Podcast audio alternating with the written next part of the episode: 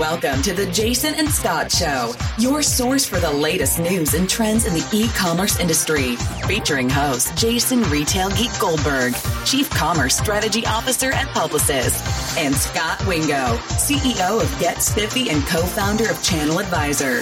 Here are Jason and Scot. Welcome to the Jason and Scot Show. This is episode 311 being recorded on Thursday, August 31st. 2023. I'm your host, Jason Retail Geek Goldberg, and as usual, I'm here with your co-host, Scot Wingo. Hey, Jason, and welcome back, Jason and Scot Show listeners. Jason, as you know, one of the most common questions we get from our huge listening audience is about live streaming with e-commerce. Is it a big deal? Um, why does it seem to be growing faster uh, in the East versus the West? And how important is it to live live streaming? So we thought we'd get a expert on the show as a guest that could help unpack that for us all. And who better than someone who's led marketing for numerous historic brands and served as the CMO for the mother of all video shopping sites, QVC slash HSN. And so that's exactly who we found. We're excited to welcome to the show Brian Beitler. He is the founder of mobile v-commerce app called Sune and the general manager of Live Shop Ventures, both part of the Qurate Group. And I'm I'm not sure, Jason, but that, that's a lot of words in the title. But I think it's maybe half of the words in your title. But welcome to the show, Brian. We're excited to have you. Uh, I'm grateful to be here, and I'll work on trying to lengthen the title so I can keep up with uh, Jason. Uh, set your set your goals higher, Brian. well, thanks uh, for having me.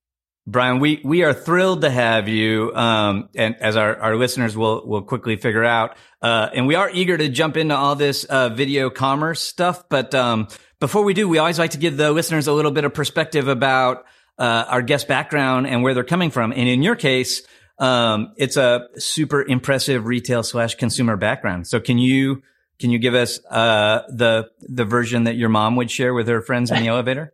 Yeah, I happy to do so. So I, will back up uh, a decade or two, but I started well, where I consider I started my career was at Mattel, uh, that huge toy uh, conglomerate. In fact, they're very popular right now, coming off of a, I think, a major hit movie. Uh, I've heard something about well. that. Yes, I think uh, so has the rest of the world at this point. But I started my career there and, and fell in love with the toy industry and thought that that's where I would really spend my entire career. Um, when I left Mattel, uh, in the early 2000s, I at the time was leading the core part of the Hot Wheels brand, a dream job uh, as a as a father and a former young boy. Um, but I thought I would give myself a taste of retail in the toy industry. So I actually left Mattel. Thought I would spend a couple of years on the retail side, working with a a brand I knew, we all knew and loved at some point in our childhood called Toys R Us. And truthfully, I the reason I'm here today is I fell in love with retail there. And what was different for me about retail versus consumer packaged goods was just the speed of retail. Uh, it felt like it moved at light speed compared to kind of core CPG brand management.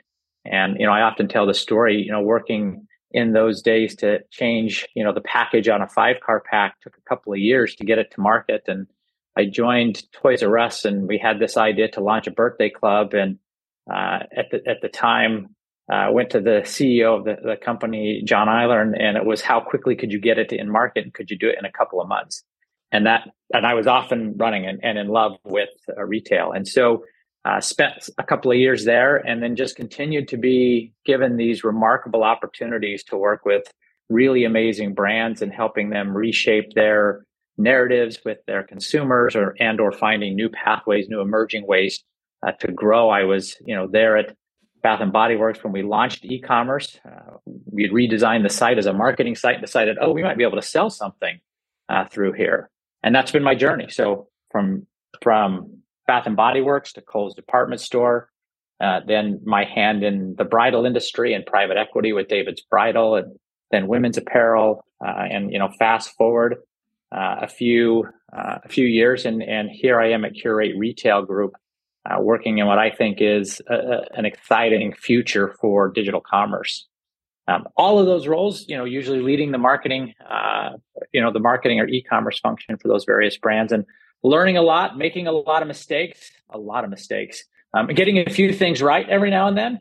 uh, and you know, kind of landing in a pretty exciting place here at Qurate, uh, where we think we're going to do something, you know, again, interesting and new in the digital space. Yeah, um, and a couple of fun facts, Brian. Uh, you you've led marketing for for a bunch of those brands you just mentioned, and while you were doing that, I was nominally um, helpful uh, in in building a bunch of the the back end e-commerce functionality for those same brands. And so I think without knowing it, you've hated me your entire life for all the the features you wanted and didn't get, or the the the pace of evolution. Uh, so I just wanted to apologize uh, publicly for all of that. Uh, I appreciate that. But um, one of the things I particularly love about your career is is I have this theory that you know the, all of retail has uh, been profoundly disrupted by digital but not all at the same time. Um, and so there yep. were there were industries that were disrupted a long time ago, and there's you know if you're a grocer or a car dealer, you're you're probably getting disrupted you know right now. Um, and I feel like you serendipitously or or maybe intentionally have uh, have been in a bunch of industries. Uh, right at the peak of their disruption. So you, you were at Toys R Us when, when shopping online became a thing. And then yeah. you were in beauty when that became a thing. And then, uh, you were, you were in yep. the, the the heat of the the apparel wars online. Um, and now you're you're squarely in the v-commerce space. Um, and it's it's you know one of the things we talk about the most on the show. So um, whether you did that on, pur- on purpose or not, uh, congratulations on on surfing that digital disruption wave. No, I pre- I appreciate that. I think much much of it was serendipitous. I would say that the pieces that probably weren't was my desire to always work for brands that were leaders in their respective category or industry. And as I look back and reflect, that's probably one of the things that has been the most rewarding and probably given me the best growth is being able to work with you know brands that were at the forefront. Mattel at the time was the leader in, in uh, toy manufacturing, still still are. Toys R Us at the time was the leader in toy retail. Bath and Body Works was the largest kind of bath and body brand at the time. Kohl's was a was a chaser of you know kind of the discount department space and ran past J.C. Penney's and Sears and its competitors. And so that for me has been exciting because you know I think being with those who've built powerful platforms lets you learn from the best. And you know here I sit today with Qurate Retail Group, which owns QVC and HSN. You know the largest live stream platform on the globe, uh, by far the industry leader, having changed the landscape of how you could use television to shop, you know, some 35 years ago and continued it for nearly four, four decades now. So that part of trying to, to work with brands that I felt were really leaders in their space because I thought it would be a great place for me to learn has, has certainly been intentional. And then this digital crossroad just happened to kind of line up in almost all of those places at the time I was there. Uh, that that is awesome. And today I sort of perceive you you are on the leading edge of the Qurate Retail Group um, with your current responsibilities, and I, I, definitely want to talk about those. But uh, if I have the story right, be- before um, you took on your current role, you you also had broader marketing responsibilities um, for the the core QVC HSN brands. Is that I did? I yeah. did. That's that's right. I joined you know Qurate Retail Group um, in uh, 2020 as the chief marketing officer for QVC and HSN, our two largest video commerce businesses at the time. And you know, you, you, fast forward, we we obviously are in the midst of those businesses are in their own form of transformation uh, and disruption, right? For in some ways, you know, you talk about a crossroads uh, for businesses. You know, having come through retail when e-commerce was exploding and and retail foot traffic was being affected as people spent more time online and less time in stores. If you look at where Qurate Retail Group, you know, is today, right? Streaming has remade the way we view television. And so we've had to remake our business there as well. Primary, our audience used to be almost entirely um, on, you know, on cable. We, we reach over 100 million households in the US. We used to reach all of those almost on cable. And over the last several years, as, as people have migrated from cable to streaming services, we've migrated our business. We still reach 100 million households, but today, we reach many of those through streaming services because they don't have cable subscriptions any longer. And so, you know, joining another business who was in the midst of transformation again was was somewhat serendipitous. I was excited about the future of video and video commerce. Had used that uh, extensively at kind of my two preceding roles, and so part of the excitement of joining Qurate was joining someone who is at the cutting edge of this. But to your point, that's been migrating. And then as we looked at the future, we said, "Gee, what places do we really own?"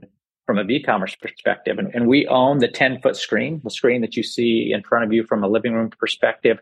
You know we do really well on the the laptop uh, you know the desktop for for e-commerce shopping like most traditional e-commerce retailers. But as we thought about the small screen that wasn't a place where we had really built for the future yet. And we thought we're we're really well positioned. We could certainly see what was happening in in asia and the explosion of, of live and mobile driven commerce and realized that that was going to happen here in the west as well and felt like we were in a position to to innovate around that but we needed to put some real focus around it. And so, you know, about a year ago, I stepped out of my role as chief marketing officer of QVC and HSN uh, to build Live Shop uh, Ventures and ultimately to launch the Sune platform that we're we're going to talk about today.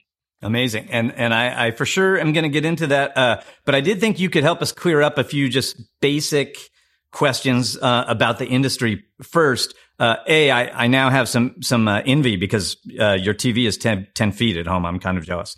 Um, but uh, the you you called it v-commerce, and I'm just curious. Like I hear all these different phrases all the time. I hear people kind of talk about live streaming when they they don't necessarily mean live and and video. Co- like, is there a a preferred label that you guys like to kind of describe this this industry?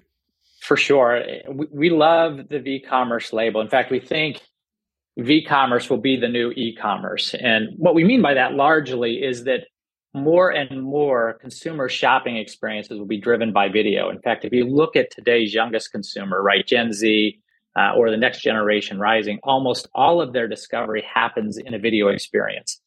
Uh, if you think about, and, and, it could come from one of the well-known video players, right, who's in this space, uh, Instagram, which has become largely video, TikTok, who obviously has led the way there, YouTube, uh, all of these places. If I think about, and I have so um, you know, fun fact: I have six um, kids.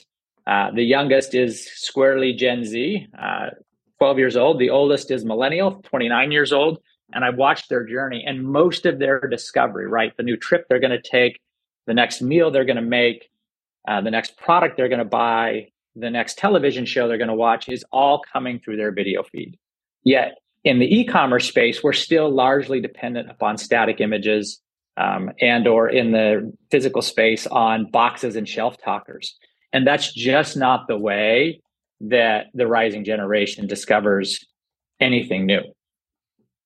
Yeah agreed uh, it's interesting you have a built-in test bed. Is that was that part of your strategy? yeah, I think that. that if, if, if we need more kids. I need to get another generation. Yeah, if you went back and mapped my career, I did a pretty good job landing at the right brands and the right spaces for my for my kids' ages. The only one they might say I got wrong was the bridal industry. I was a bit premature on the bridal industry.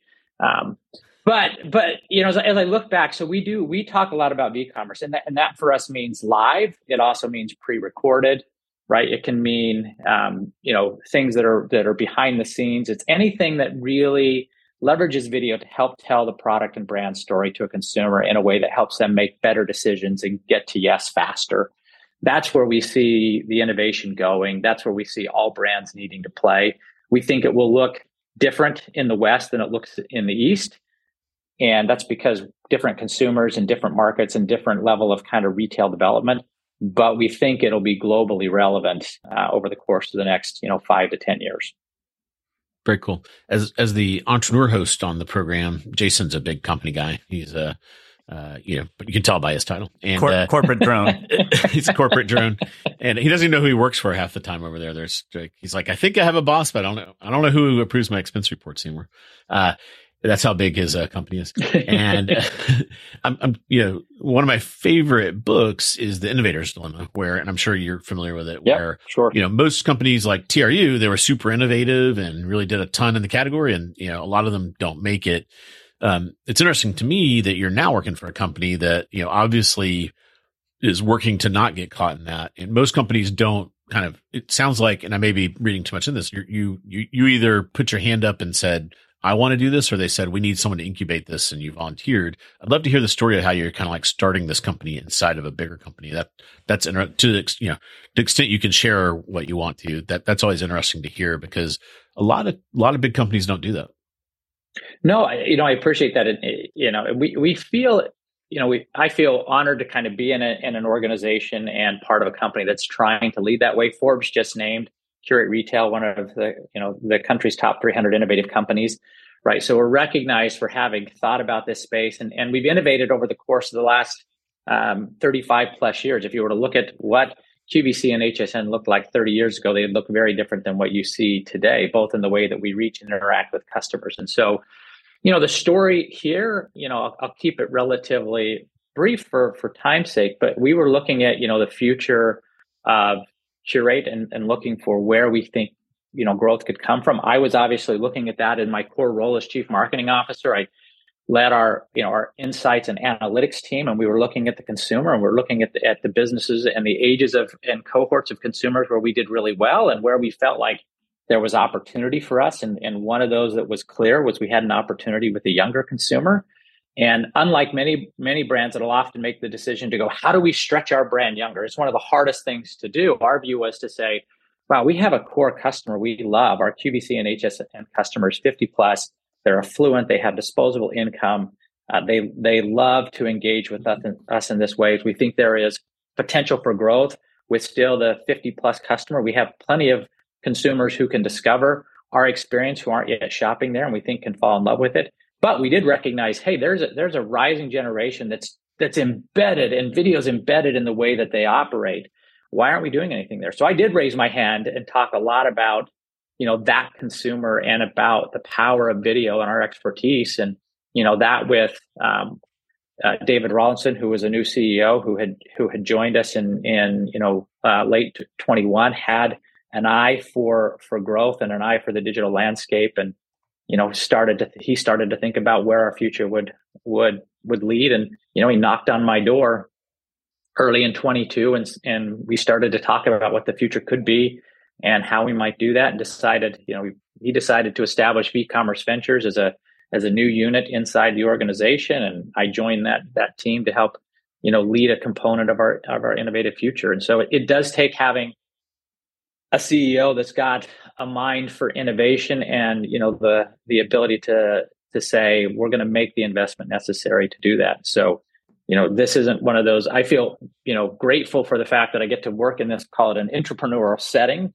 uh, where we're not chasing, you know, seed, Series A, Series B, Series C, where we're going as a company. We believe that we need to invest in the future, and this is one of the ways that we can do that.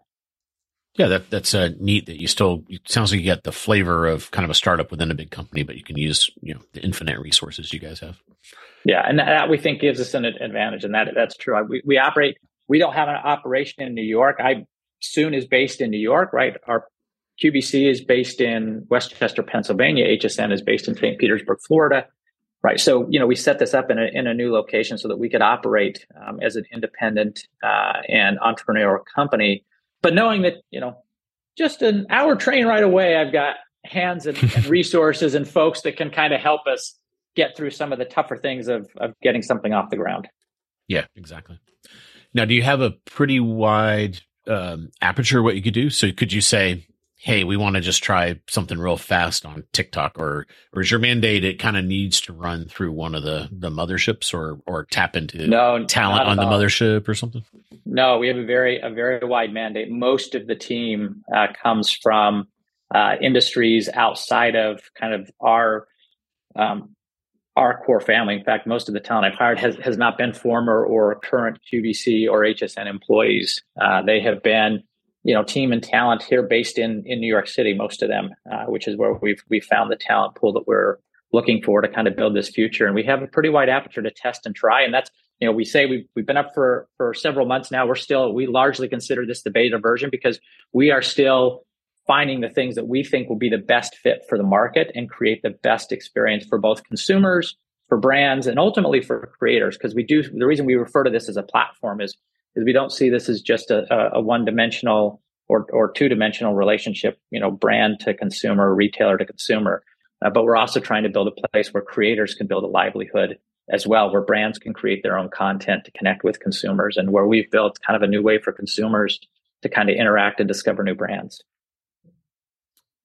That that is awesome. And so it, it sounds like uh, the Sune mobile app is kind of the first public release from Live Shop Ventures. Yep. Am I thinking about that right? Yeah, it, it, the, the Sune is kind of our first public facing, uh, you know, component of the platform. we we have components uh, that are that will face brands and that will face creators to help round out this ecosystem that we think will create a new way for you know these different constituencies to meet one another in a pretty exciting and, and interesting interesting way and there'll be more to share i'm not going to share a ton about those back end uh, solutions at, at this point but there'll be more to share in the future as we as we continue to round out the experience that we think it takes to really make this kind of new v-commerce um, mobile experience Awesome. So maybe you can help it, like paint us a picture. Like, what is the unique value prop of Sune? Like, is is it live? Is it v-commerce? Like, uh, is there a particular category it focuses on, or what's the?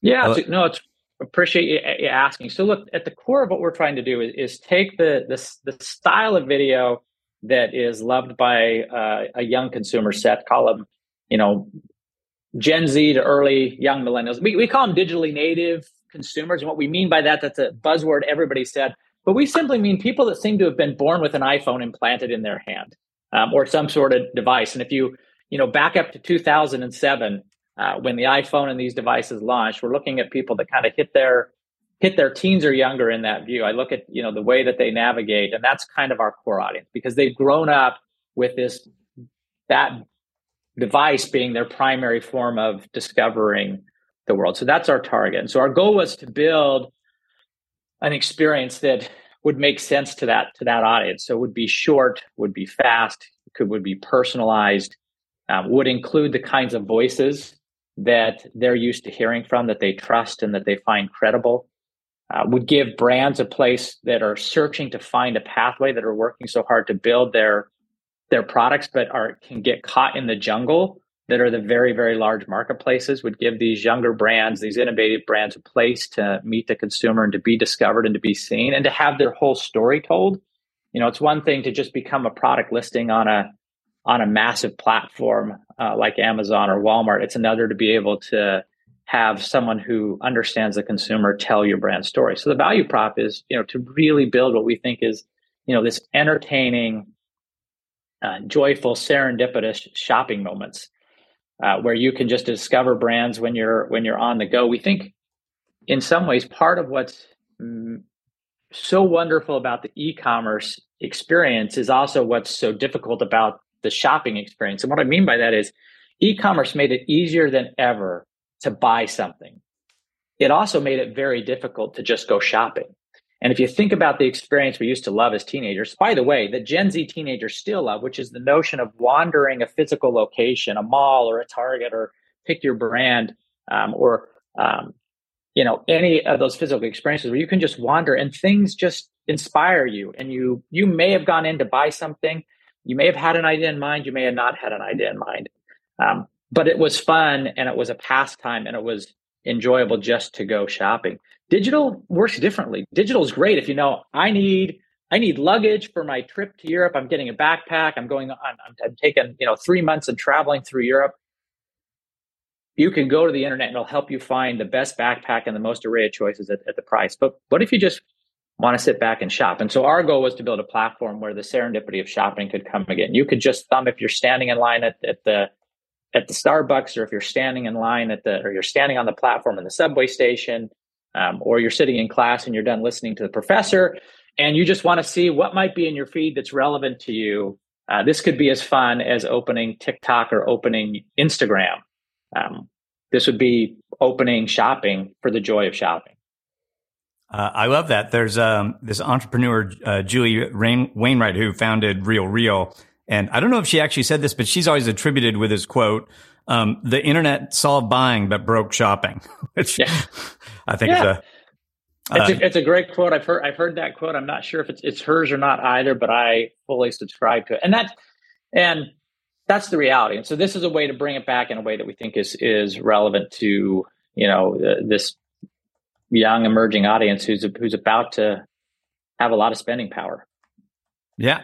Now I'm I'm curious. You've you've talked about this as a platform, and it, it, it sounds like it's what I would think of as a sort of two sided marketplace that you both have to, you know, recruit and keep happy a bunch of world class creators that are creating content. Um, and you've got to recruit uh, and and keep happy an audience that consumes that content and buys stuff that shows up in the content. Am I am I thinking about it right in terms of it being a two sided marketing challenge? Yeah, I think I, I think we we call it three sided because oh. we think you, you have to keep the consumer happy, you have to keep the brands and their founders happy, and then you have to you know create something unique and special for creators who may or may not work directly for the brands that they're going to create content for. And so our thought process is thinking about all three of those audiences as as we build and it, it's why you know we, we don't see this as a you know as a sprint um, but is building something that we think um, will be lasting because we you know we're trying to build something that's going to be relevant and meaningful to all three of those participants in the platform. We do operate as a marketplace right? So we're not buying retail we're not buying inventory in the traditional sense right? We're building the destination. We're working to drive consumers to the destination. We're working to source and find great creative talent that we think can build the right kind of content. And then we're looking and reaching out into the, you know, into the re- into the brand landscape to find brands and products that we think would do well with this with this audience. And so we've got all three of those things kind of, you know, working at at once. That's not easy, but sometimes the most rewarding things are difficult. Yeah, yeah, absolutely. The uh, marketplaces are hard because you're kind of building two businesses at once. You get kind of the consumer and the the, the demand and the supply side. it can be exactly right. But once the network effects get going, it's it's a great business. But sometimes it's hard to kind of kickstart them. Do you feel like you guys are at kind of like that product market fit, or you're still kind of experimenting and figuring out or, or like uh, yeah, we think you know what we're excited about t- today is is the engagement from the number of brands that have come on our platform has gone much faster than than we expected. Uh, the consumer you know download and engagement we're in that that um, nice stair step each month each week of downloads increasing uh, on the platform. So we feel that we're, we're moving very strongly towards that you know that market fit place. But that's why we say we're in beta right? We'll, when we're when we're there we'll declare uh, that we're there and we'll change the even the way that we go to market even more more aggressively. But we're excited about the early signs both the excitement from creators the excitement from from brands who've come on board and again the excitement from the early uh, consumers who have engaged with us the early adopters and starting to experience the platform. And so all of those things right now are are very positive and giving us a lot of optimism as as we think about the future. Um, yeah, this is where it's sometimes great to be in a bigger organization. When you're ready, you can say, "Hey, we need a little distribution," and suddenly, you know, you can you can turn that funnel on. You got to be you got to make sure you're ready for it. Uh, That's right. You know, it sounds like you probably haven't. You know, you you should de- definitely got to get out of beta before you do that. I imagine. Yeah. Uh, but then even you know even you know, how do you do the shoots the right way? And, you know, yeah. inside the org, there's tons of just knowledge around streaming and video quality. And I'm sure there's some interesting creators that overlap that'd be fun to tap into and even brands. They, you know, I'm sure if you were looking for a brand, um, it's much easier being part of the larger org to more brands are going to take your call versus, you know, uh, Joe's startup LLC. Yeah. Yeah. I would say one of our, I think that's that's well well said. One of our advantages, right, is is the reality that for you know four decades we've been helping small brands become household names, become very large businesses because we understand the power of live, we understand the power of video, and using it to help you know a founder commercialize their their story and mm-hmm. help it reach an reach an audience. And so for sure that is valuable as we talk to brands who go, hey, this isn't you know this isn't just somebody out of the out of the corner of their garage going, Hey, we've got an idea for the future of video shopping. This is, you know, the, the leader in video and live shopping who said, Hey, we're going to build a new platform, a new experience for a new audience. And we're going to bring our expertise to video shopping to that, to that platform. And we're going to help you learn how to do it as a brand. We're going to help you learn how to do it as a creator. Both of those things have been very important at helping us, you know, get to yeses. We, we don't get a lot of no's as we have conversations with brands right now. We get a lot of people excited, even in this early journey, even recognizing that we're in the beta phase because they, they believe um, in the business. We're, you know, we're over 300 brands uh, already interested and on the platform um, at this stage. And, you know, we're early on, we launched in March. And so yeah. it's, it's not been hard to get people excited about the potential here. And I think part of that is because they can look to the parent of, of who's building this um, and who's making the investment. Yeah, very cool. Would you say so? So that made me. I'm a huge Shark Tank junkie, and uh, I always love when Lori's on there because she always has that trump card of like, I can probably get you on HSN, and everyone's like, ooh. Uh, so she gets to get good deals. Uh, so then it made me think: Are you dealing with um, challenger brands, kind of like you know things we you know people maybe haven't heard of, or is this kind of like you know Kate Spade or whoever? I don't want to go into details, but like more um, you know long term brands that are just kind of looking for a fresh new channel? Is there what, yeah, we, what's resonating? Yeah, so we have a lot of, of what we call emerging brands, and we can define those in a couple of ways, right? So they're you know an emerging brand might have been around for 10 years or 15 years, but they're just very tightly geographically located. Maybe they just had a couple of stores and a little direct to consumer website, but they weren't really propagating their their brand through there that can be emerging. And we have several brands that look like that. We also have brands that are relatively young. This could be year one, year two, year three, right? And they started as a direct to consumer brand and they're looking for other points of distribution and other places to be able to tell their story. But we've not precluded ourselves from, from other brands that are better known and more national in, in nature. Because again, at the end of the day, you know, where our focus has been um, in the early days is and it's because this is this is an area that works really well in video, right? Or pro, our products that are problem solution oriented products, and candidly, some great brands who innovate and develop some new products that solve a consumer problem. Those do really well in video right now. And if you think about all the you know TikTok made me buy it trends, you know, so many of those products are built around the idea of hey, we've got a new solution for a problem that you have, or we've got a new take on solving a problem that has been solved a bunch of other ways, but never quite solved this way. Those are the kinds of products and brands that do really well. And we find those both in this emerging space. And we also find, you also find it in some more established brands. But the focus has really been, can we bring consumers content that's interesting to watch because what the product does for a consumer is in and of itself useful and highly valuable. And that's, if you spend some time on the app, you'll see a lot of products that are focused in that in that regard. And so, you know, we've not been exclusionary in, in, by any stretch of the imagination, but we do have a lot of young and fun emerging brands with some amazing founders and some amazing founder stories behind them on the platform. Uh, that that is awesome. And Brian, uh, a fun fact about Scot: like most people watch CNBC for Shark Tank, and then they accidentally stay on for for Jim Cramer. Scot's the one guy that watches CNBC for Jim Cramer and then accidentally watches Shark Tank. I watch uh, Shark Fresh Shark Tanks on ABC. Come on, Jason. Yeah, fair yeah. enough. Fair enough. Uh, uh, but uh, and side note, I keep telling Scot. Scot keeps saying, "Hey, we need to get on." On QV on uh, Shark Tank to get into QVC, and I keep telling him that Qurate Retail Group has great merchants, and if you have an awesome product, you you you can get in regardless of what of uh, whether you know a shark or not. That, and that, you know what, that is so true, Jason. That the reality is, is that again, if you have a great product, uh, Qurate wants to hear from you, and that's and that's the truth. And and you know, we understand what works well for our audience, and we understand what works really well for the video platform. And if if you bring it, uh, you can find your way there. I will tell you, we we get a lot of submissions, and, and for obvious reasons. Um, but but yeah, you absolutely can find your way there without getting on Shark Tank. Although a little bit of notoriety never hurts. No, for sure. Um, so I'm curious about uh, a tactical element of Sune. Um, it seems like you made a conscious decision to natively be an app, and and on the one hand, yeah. like uh, man, you look at all the the data and mobile apps are where it's at. Like the, the, the overwhelming majority of all minutes spent on mobile devices are in apps.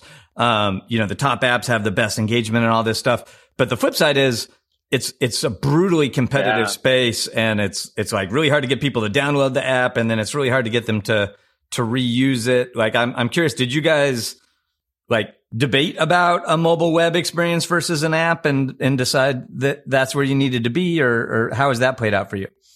Yeah, so we absolutely did, Jason. It was, it was probably one of the one of the bigger conversations, right? As we thought about our future and our direction, working with my team and and um, you know our partners to think about hey what's the best way to go forward and build a new shopping you know destination and we certainly researched all the hurdles uh, as well but we saw all the things that you highlighted in the beginning right the notion that um, more time is spent in apps, particularly from from the target audience we were going after. The engagement is much higher. The commitment once you have it is much stronger. All of those elements said, this is going to be a heavier lift, but it's going to be the right lift for us. Uh, and and you know we have to be committed. We know it's going to take time, but this is going to be the right lift because inside that app also it just gives you the flexibility to do and create some experiential things that just aren't as as they're just not as intuitive or as functional as they are in a mobile web app. Um, right. So, you know, I'll give you, I'll give you one of the features that we love that's, that's just really hard to do in mobile web, but amazing in an app. So, you know, part of our vision was to be able to create this window shopping experience again, right? To bring the joy back to shopping, where literally as you, you thumb through things, consider each one of those swipes a window, right? As if you were walking down your favorite shopping destination. And, you know, there's an amazing product with an amazing storyteller. So instead of being on a mannequin, in a fixed window. It's by a voice that um, you know has some credibility and authority. And as they tell you about that, well, what if you want to see more from that brand? Well, you just swipe left, and you're into that brand store. Or what if you want to love? What if you love this soon setter? What if you love this creator? We call them soon setters. That's telling you the product, and you want to you want to see more. Well, you just you know tap the screen, and up comes all the video content that that person has created doing that in a, in a in a mobile app mobile apps just don't have the same kind of tactical functionality that you can build inside of an app. And we realized part of this if we were going to build a new experience we needed the flexibility and the capabilities to be able to use everything the mobile device gives to you. Um, you know ultimately we don't have haptics in our experience yet. We will. Um, you know there are all those things that are that are native to the app experience that you know is opened up in iPhone and ultimately Android, which we're not on yet, but but will be in the future.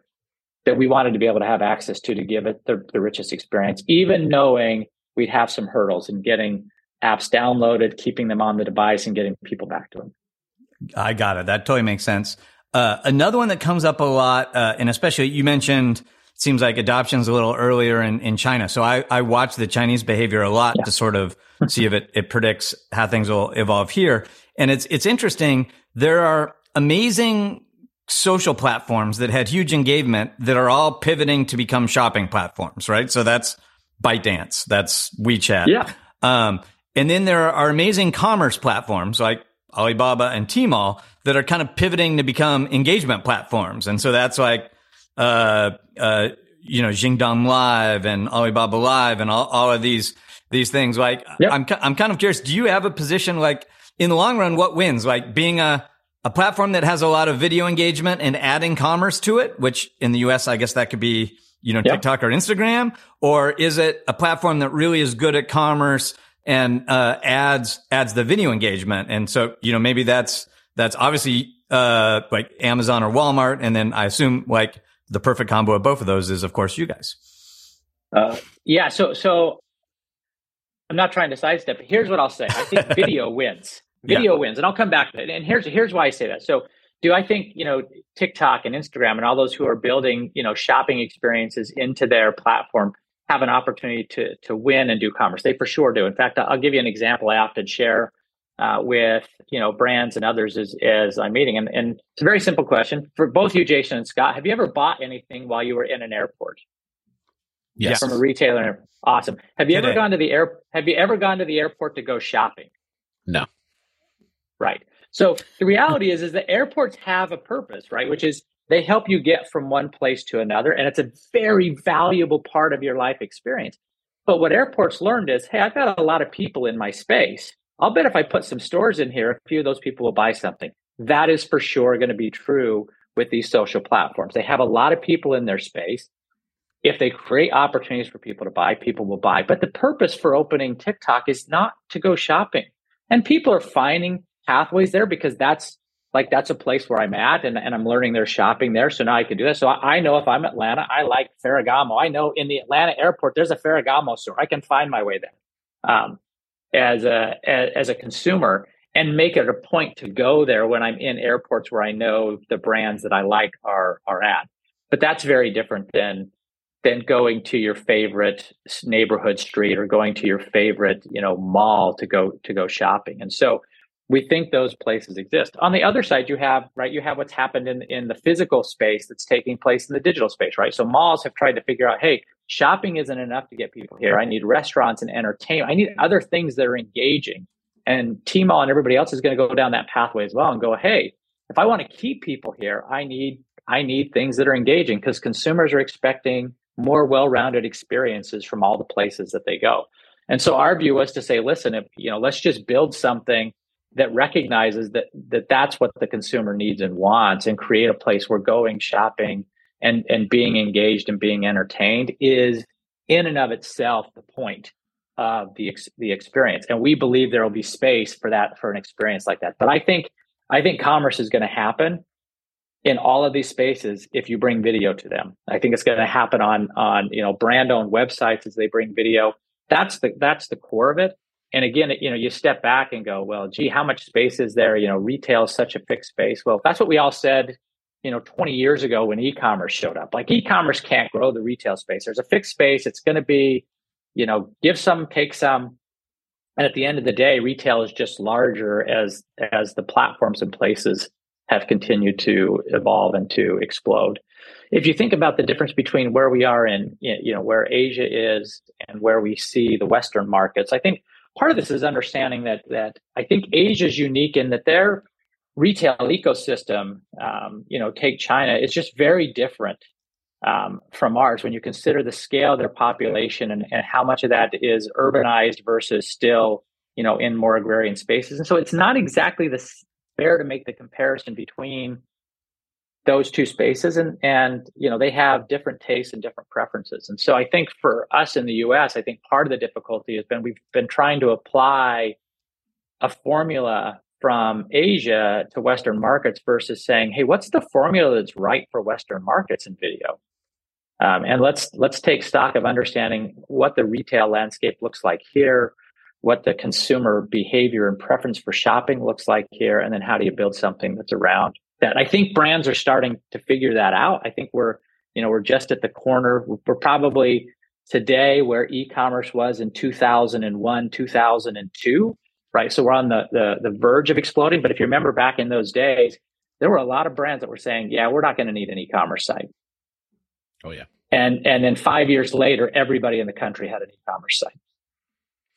Yeah. That, um, uh, well, first of all, you should have qualified your question. I'm pretty sure Jason's gone to airports just to go to the Starbucks because he's that much of a Starbucks nut. Uh, or he just like his muscle memory for him. He's like, I want a Starbucks. He just ends up at O'Hare, and uh, he's like, oh, oh, I don't have a flight, but man, this this uh, latte is delicious. um, the uh, uh, so I started a company, ChannelAdvisor, and QVC was an early customer of ours and I got to go on that behind the scenes tour where yeah. you can watch the production room. And it blew my mind as an e-commerce person because it was like this pure intersection of data meets TV. Yeah. Because, you know, the talent on air would have a, a, a they'd be mic'd up and the yep. producer would say, when you talked about, you know, how the vest feels, uh, they watch this, I think it was like orders per second, some velocity metric. and they would tell them to talk more about that. And if a product didn't make a certain velocity, they're like, next. so it's really, yeah. so, so I'm kind of thinking, you know, can you guys, because you're, you've got both sides of the marketplace, are you giving your creators some really interesting kind of, you know, QVC, HSN informed data on, on, you know, how how to make a better video and sell more product and that kind of thing or you may be too early in your journey but it seems like you guys that would be no, right in your strike zone no, that's the you know that's part of the secret sauce. That's why we're so excited about this space is taking that learning and absolutely the analytics right that we're putting in place and ultimately the the algorithms that will drive right the personalization feed and the coaching that's given not just to to creators but then ultimately to brands is all built around enabling their ability to be as effective as possible at producing a video and what works depending on the category.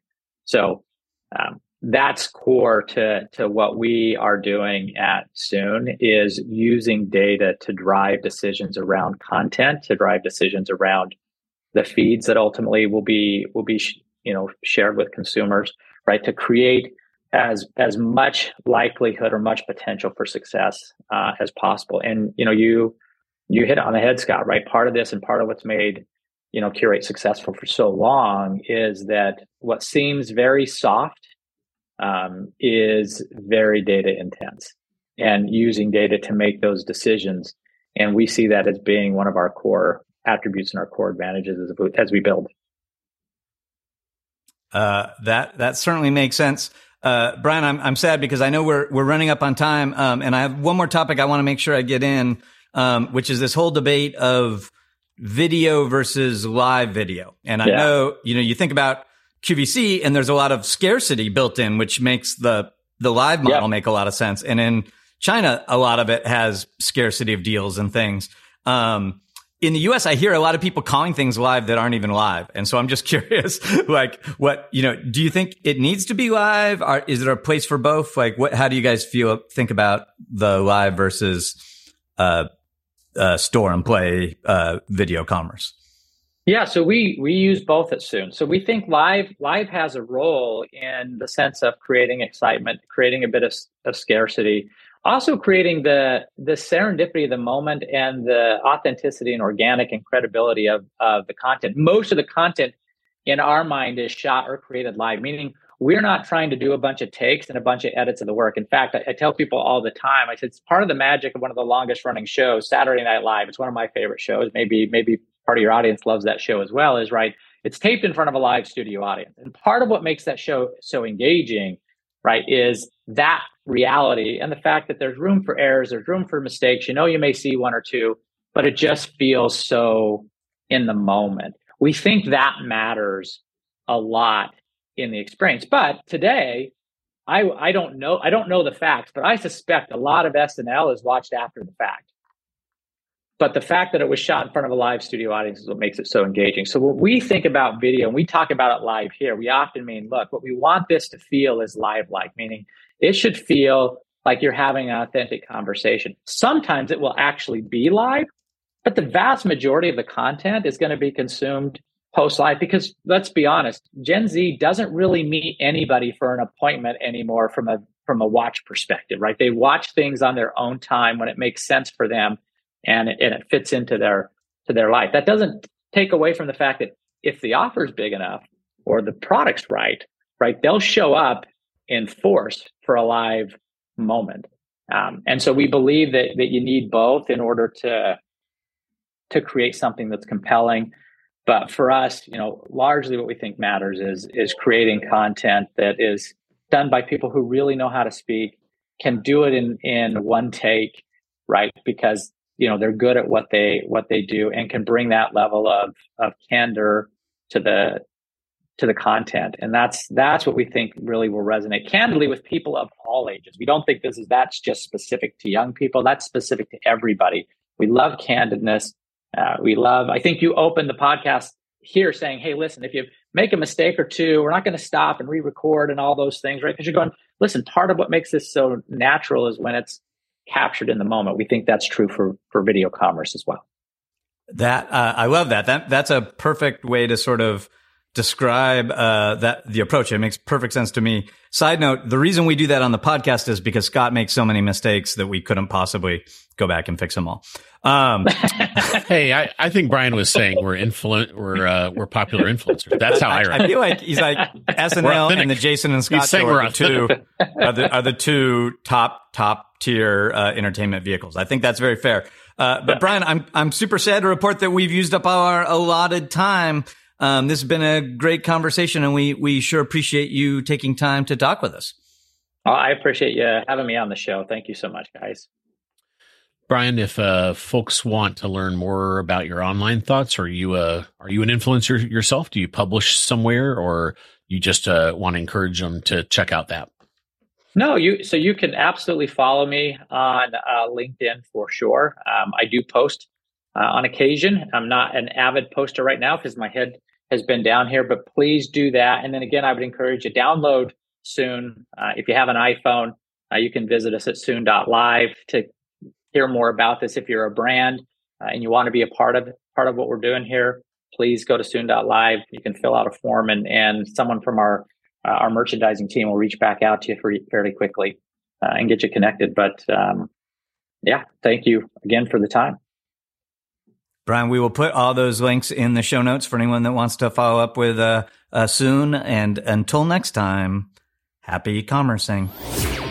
You've been listening to the Jason and Scot Show. For all the latest news and trends on e-commerce and shopper marketing, subscribe to us in iTunes or visit www.jasonandscot.com.